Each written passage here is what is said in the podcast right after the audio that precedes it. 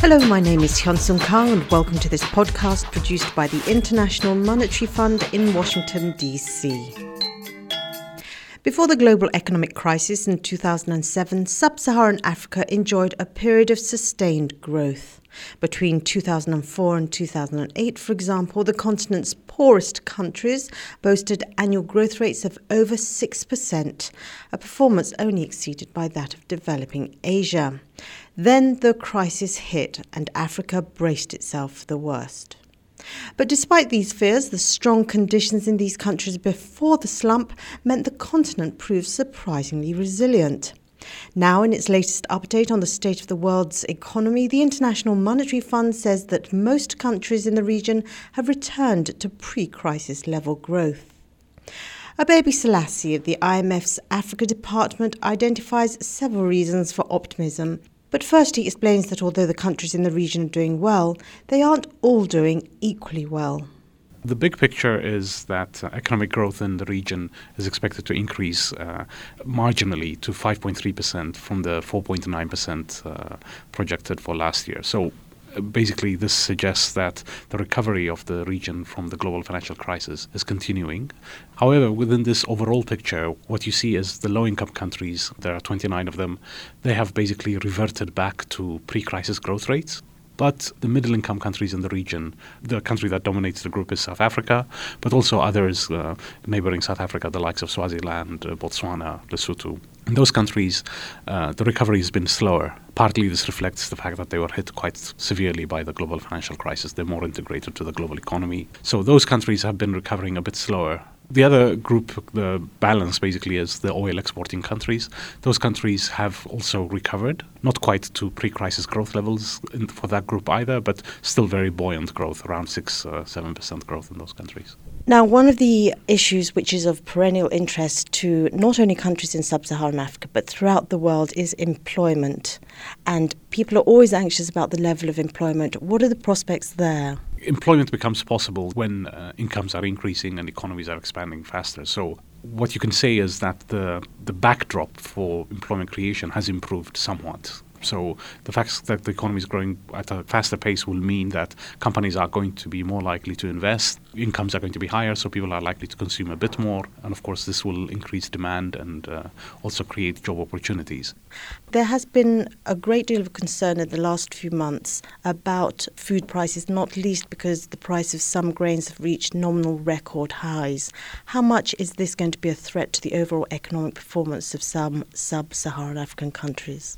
We see this as being perhaps the biggest threat at the general level, you know, at the broader level, basically, what you will see is the higher food crisis, food prices, the higher fuel prices for those countries that import food and fuel uh, commodities could translate into inflation. But really, the effect that we're even more concerned about, of course, is kind of the impact that this is going to have on poverty levels. Food is a very important and very large share of consumption for households in the region. So, higher food prices for those people that are not directly engaged in the production of food products will mean um, they cannot consume as much food. In particular, we're concerned about the urban poor and even in the rural areas, those people that do not produce enough to consume, farmers that don't produce enough, they will be affected adversely.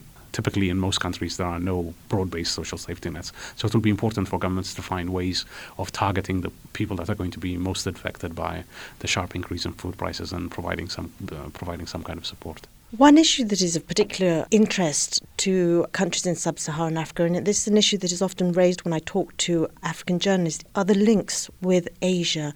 And you identify this as one reason for optimism. How will this impact the growth performance of countries in sub Saharan Africa?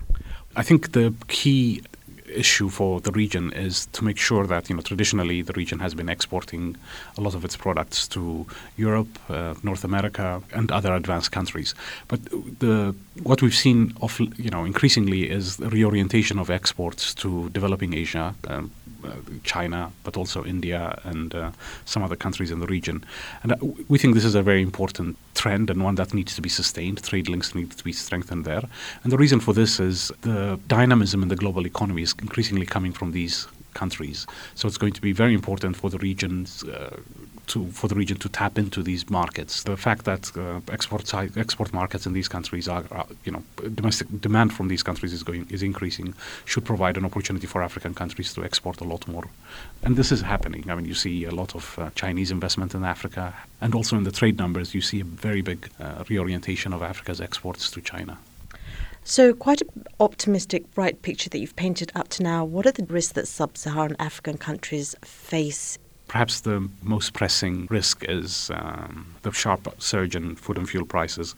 These things can easily get inflation going uh, and exacerbate macroeconomic problems. So I think this is perhaps the biggest risk.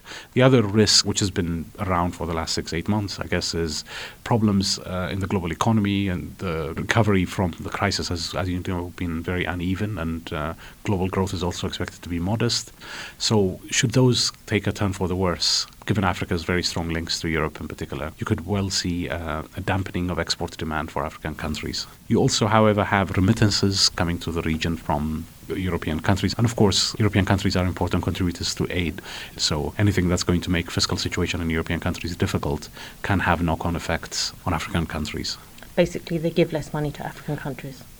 They may so far, I think the aid level, aid budgets have been protected in most countries, but uh, as fiscal pressure increases, we worry that uh, that uh, aid budgets may also suffer. And that was Abebe Selassie talking about the bright outlook, but also the risks facing sub Saharan Africa in the coming months. And to learn more about the region's prospects, log on to the IMF's website on www.imf.org.